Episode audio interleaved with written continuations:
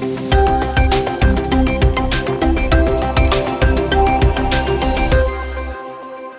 name is Kim Doyle, Tax Director with Grant Thornton.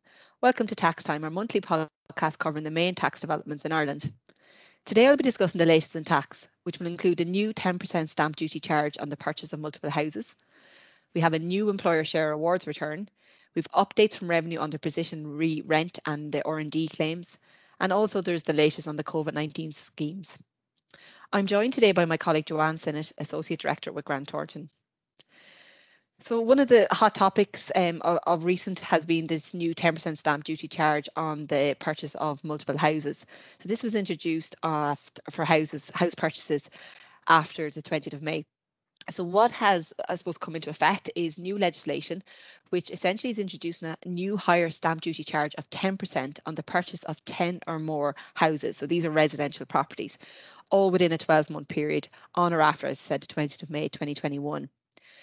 A transition period of three months will apply for the execution of contracts that have been entered into but not completed prior to the commencement of the legislation, again, which is the 20th of May 2021. Some key points to note are that apartment blocks are exempt from this higher 10% stamp duty rate. Also, purchases of houses by local authorities, the housing agencies, and approved housing bodies are also excluded.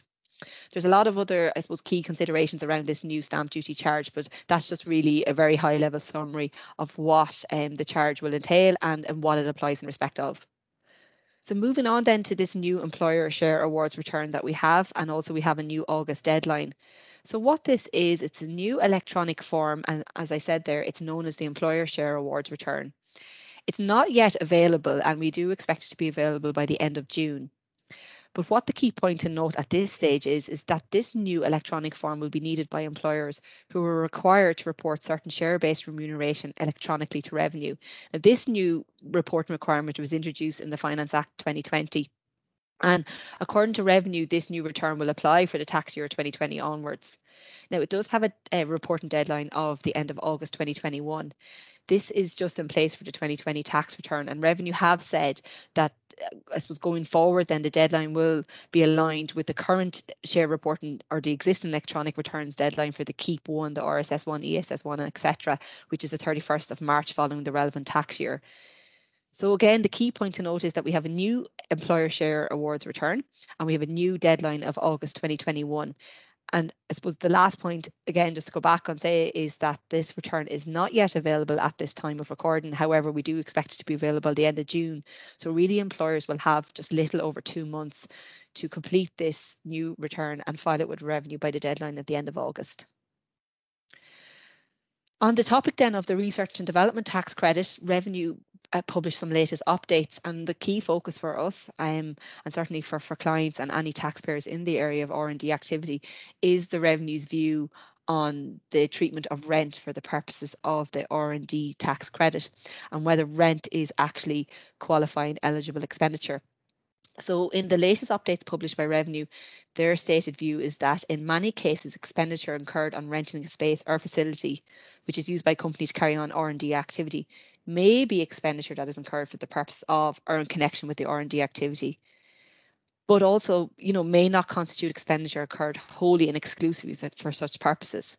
So, according to revenue, the eligibility of rental expenditure for relief will depend on the extent to which it is incurred wholly and exclusively in the carrying on of the R&D activities. So, there is a distinction there between rental expenditure that's incurred wholly and exclusively in the actual carrying on of the R&D activities versus, you know, for the purpose of or in connection with the R&D activity itself. So while re, you know revenue, this is revenue's position on the treatment of rent, and it's actually disappointing from our perspective.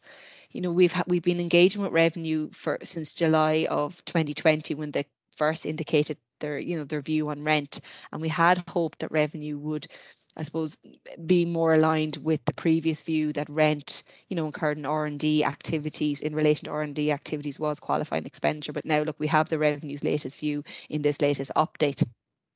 So while revenue are maintaining their position, and I said this is disappointing, we do expect that revenue will not examine any R&D claims retrospectively for the inclusion of rent.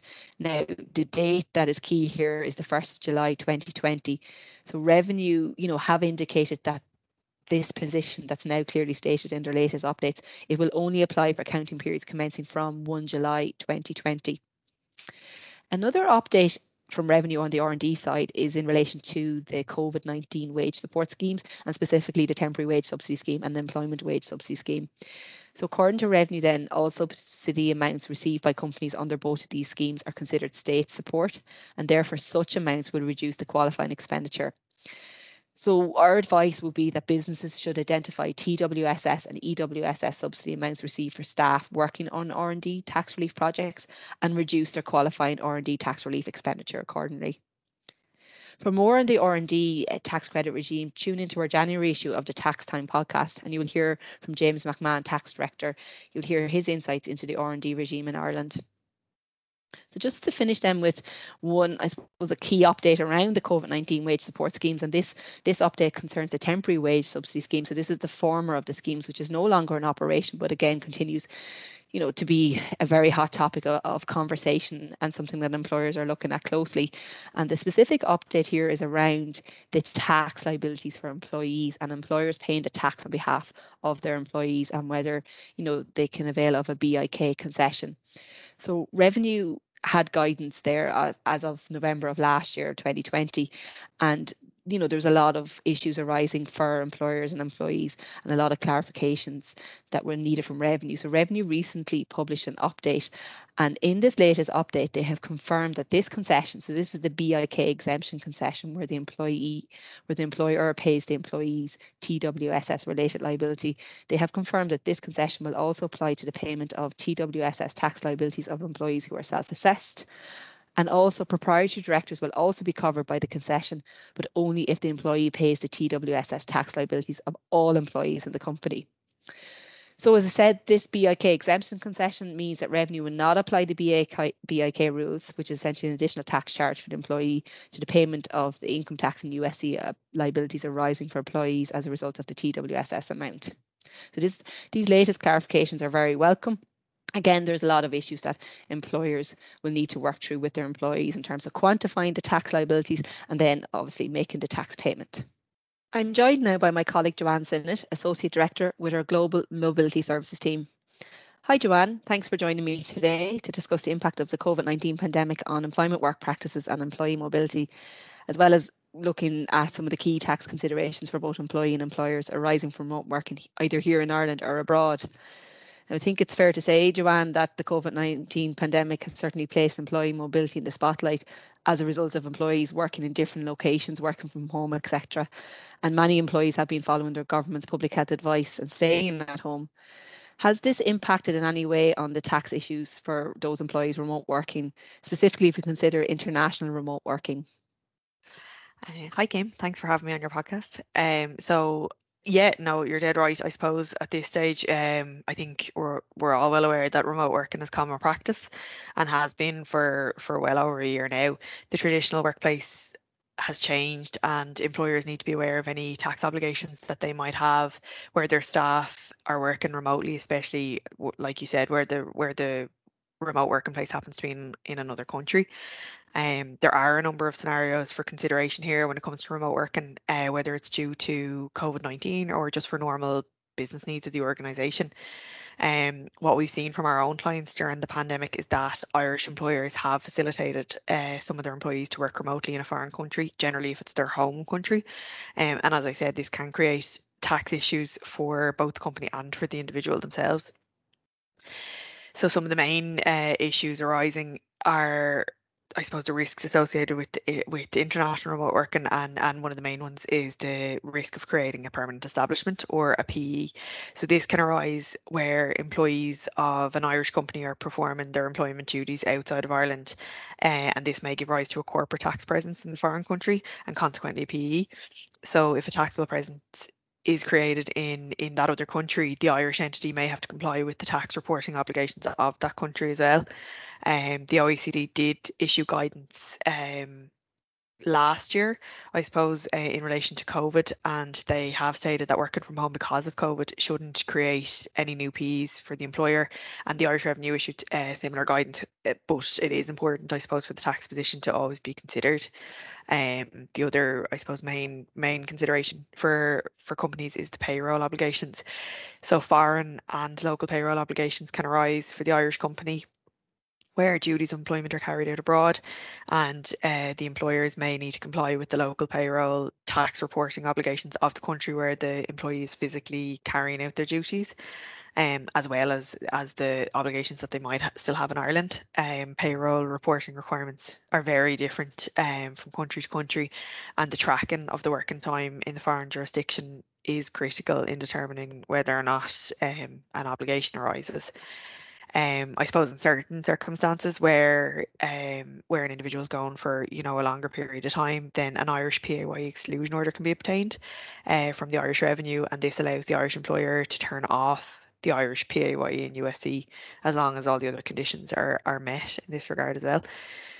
So another thing to consider for employers and employees themselves is the social security position typically social security provisions of the country where the employee is physically carrying out their duties will apply. However, we have regulations um, with other EU uh, countries and we've bilateral bilateral agreements then with some non-EU countries that we can rely on that make it possible for the employee to remain in the Irish social security system and to avoid a foreign social security charge. Again, this needs to be carefully considered um, as a retention certificate might might be required from the from the Irish authorities. Um, I suppose the last piece to mention then is the is the actual tax resident status um, of the employee, and you know any potential unexpected higher personal tax liabilities um, or obligations that they might have as a result of their uh, their move to another country. Um, their tax residency will be triggered depending on whether or not or how long they spend in the other country, and this may result then in you know personal tax filing uh, payments, filing and payment obligations in that other country as well. Um, income that they might not have even realised was within the remit to uh, to taxes in that jurisdiction. Um, I suppose where we have a double tax agreement with the with the country that the individual is in, then there should be an element of uh, double tax relief there. Um, but again, it's it's just something to consider as it can cause obviously um, unexpected costs for everyone involved. So certainly sounds like there's a lot of considerations for both employers and employees and potential issues then that they may need to to work through. And um, considering all that, Joanne, is there or are there any tax supports or concessions in place in respect of COVID-19 specifically for those Irish employers and the employees that who may be working, you know, abroad or you know outside of Ireland? Uh, yeah, so so the Irish Revenue did introduce a number of concessions back last March, I suppose, at the start of the pandemic, um, to deal with kind of issues relating to uh, moving people around, or in the where where the case may have been where where people were stuck, um, and a lot of these did end in December 2020. However, some of them have continued into 2021 and are expected to apply for the duration of the pandemic. I suppose one of the main concessionary measures that was introduced related to the residence rules and the force majeure circumstances. Um, and this concession did actually end on the 31st of December, but a number of representations have been made um, since then just to request that it be reconsidered for 2021. Um, as I think we're, we're all well aware that the public health advice has consistently stated that travel will increase the risk of contraction and spread of COVID 19. Um, so we are hoping for some clarity on this in, in the coming weeks. Um, I suppose in a nutshell, where certain conditions were met, the concession stated that an individual would not be regarded as being present in Ireland for residency purposes due to extraordinary natural occurrences that couldn't have been foreseen and avoided. And back last March, Revenue did confirm that where uh, such a departure from Ireland was prevented due to COVID, that th- that this will be considered to be force majeure. Um, there are a few more considerations though, um, just in terms of this con- in terms of this concession, and in order for it to apply, the individual must not have left Ireland on or by the 1st of June 2020 or else the concession won't apply to any of the days previous uh, unless they could prove that you know they were restricted from leaving due to health issues. Um, also the provisions of the concession won't apply to anyone who arrived to ireland uh, after the 6th of may 2020 um, there were other concessions, concessions as well, and one of these related to the trans-border workers relief. Um, so the guidance stated that where employees were required to work from home in Ireland due to COVID, that uh, these days working in Ireland wouldn't prevent them from availing of the relief, uh, provided all the normal conditions of the relief were met. And uh, it's also been confirmed that the concessionary measure will continue to apply into 2021, and as long as as individuals are required to work from home in Ireland due to COVID 19. Um, there were a number of other um, there, there was also a number of other concessionary measures around uh, the benefit in kind, um, specifically around COVID 19 testing. So, where testing was performed or arranged by an employer, or where an employer provides uh, the test kits for self administration, no BIK will arise here. Um, again, where accommodation is provided to employees uh, by their employers, a BIK would normally arise here if, if it's been used for for private use. However, where the temporary accommodation has been provided to mitigate against any potential transmission of COVID nineteen, no BIK charge will arise uh, throughout the pandemic. And then. Uh, I suppose, as we touched on uh, before, um, the revenue have confirmed that they'll disregard any presence in the state that is due to travel restrictions related to COVID 19 for corporation tax purposes as well. Um, and then I suppose uh, a number of measures were also uh, put in place last year, but they did cease on the 31st of December 2020. So, for example, where Irish, sorry, where foreign employers um, had some individuals or employees who who relocated temporarily to Ireland during the pandemic, um, there was no there was no obligation to operate any Irish PAYE from March until December 2020. Um, however, uh, since 1 January 2021, um, all employers are required to operate PAYE in the usual manner. And similarly, with respect to multi site workers, um, the pre-COVID 19 work pattern uh, could have been um, used, but again, um, this measure ceased from 31st or on 31st of December 2020. So lots of lots of different concessions there are in place, but the key the key takeaway that certainly I have heard is that some have expired as of 31st of December 2020 and some are still in place. So maybe the, the main point then is for those anyone any listeners to double check what's still available and to claim any or avail of any concessions that are still in place just considering then kind of closer to home and for employees who are in Ireland who are following public health advice and advice of their employers and working from home, is there any tax reliefs available to those employees? Yeah, Kim. So um, there are a number of other tax measures available for employees uh, who are working from home. And the main one really is the tax relief for e working and special rules for employees working from home due to COVID 19. Um, this includes a tax free payment from the employer of 320 per day, or where the employer um, doesn't make this payment, um, the employees are entitled to make a claim throughout their through their year end uh, tax return um, using Revenue's My Account system, and this claim can be made in respect of the light, heat, and broadband bills that they've incurred throughout the year. Um, there are also BIK exemptions for the provision of equipment from employers to employees to set up a working space in their homes. Um, and again, on the payment of taxi fares for transporting staff due to health and safety concerns for the duration of the pandemic. Um, there was also a special concession as well to the small benefit exemption of 500 euros per year, and this was for certain frontline and key employees. Okay, so a lot there as well by way of concessions for those employees who are working in Ireland. Um, just moving away from the topic of COVID 19, and I know it's, it's still very much dominating most of our, our conversations, and going back to the previous hot topic of Brexit, you know, what are the implications that you're seeing now arising as a result of Brexit in respect of global mobility and international remote working? So, yeah, this is definitely a hot topic um, and still comes up uh, all the time with our clients. Uh, I suppose the main consideration for employers is really around uh, visas and immigration considers considerations. Um, but there are also social security uh, considerations as well. Uh, the Social Welfare Order 2020 came into effect from the 1st of January of this year, and it ensures that the maintenance of social security rights and entitlements remain the same for Irish and UK citizens as they did pre-Brexit. Um, this is similar again to the EU regulations that ensure that employees should only pay social security in one country. Um, it is important to note, however, that Brexit hasn't actually changed the underlying tax rules in Ireland. Um, However, because of our geographic location and the close business relations that we have with the UK, we, we would expect to see an increase in short-term business visits between Ireland and the UK, and this may have tax implications for, for individuals and employers. And I think what's happening is that because of Brexit, it's it's raising it's raising the issue with uh, our clients and they're coming to us and they're wondering if um, there's any considerations due to Brexit and it's it's it's not that they're due to Brexit it's that they may have been there previously but you know um, the the clients or the employers may not have been aware of it so so it has been raised because of Brexit but it's actually issues that that aren't haven't changed because of Brexit. Um, and what we're what we're trying to encourage our employers to do is to carry out, I suppose, a review of their workforce to identify any individuals who who may be impacted by immigration restrictions since Brexit. Thanks, thanks very much, Joanne, for clarifying that. Certainly a lot of detail there to take away. Um, and, and thanks for sharing your insight into the current employee and employer considerations arising due to the COVID 19 pandemic and also um, to Brexit. So that's it for today. Tune in to Tax Time podcast next month, where we'll be discussing the latest tax issues that may affect your business. If you need more in the meantime, visit our website where you'll find many fact sheets and insights into the topics we have discussed today. Thank you.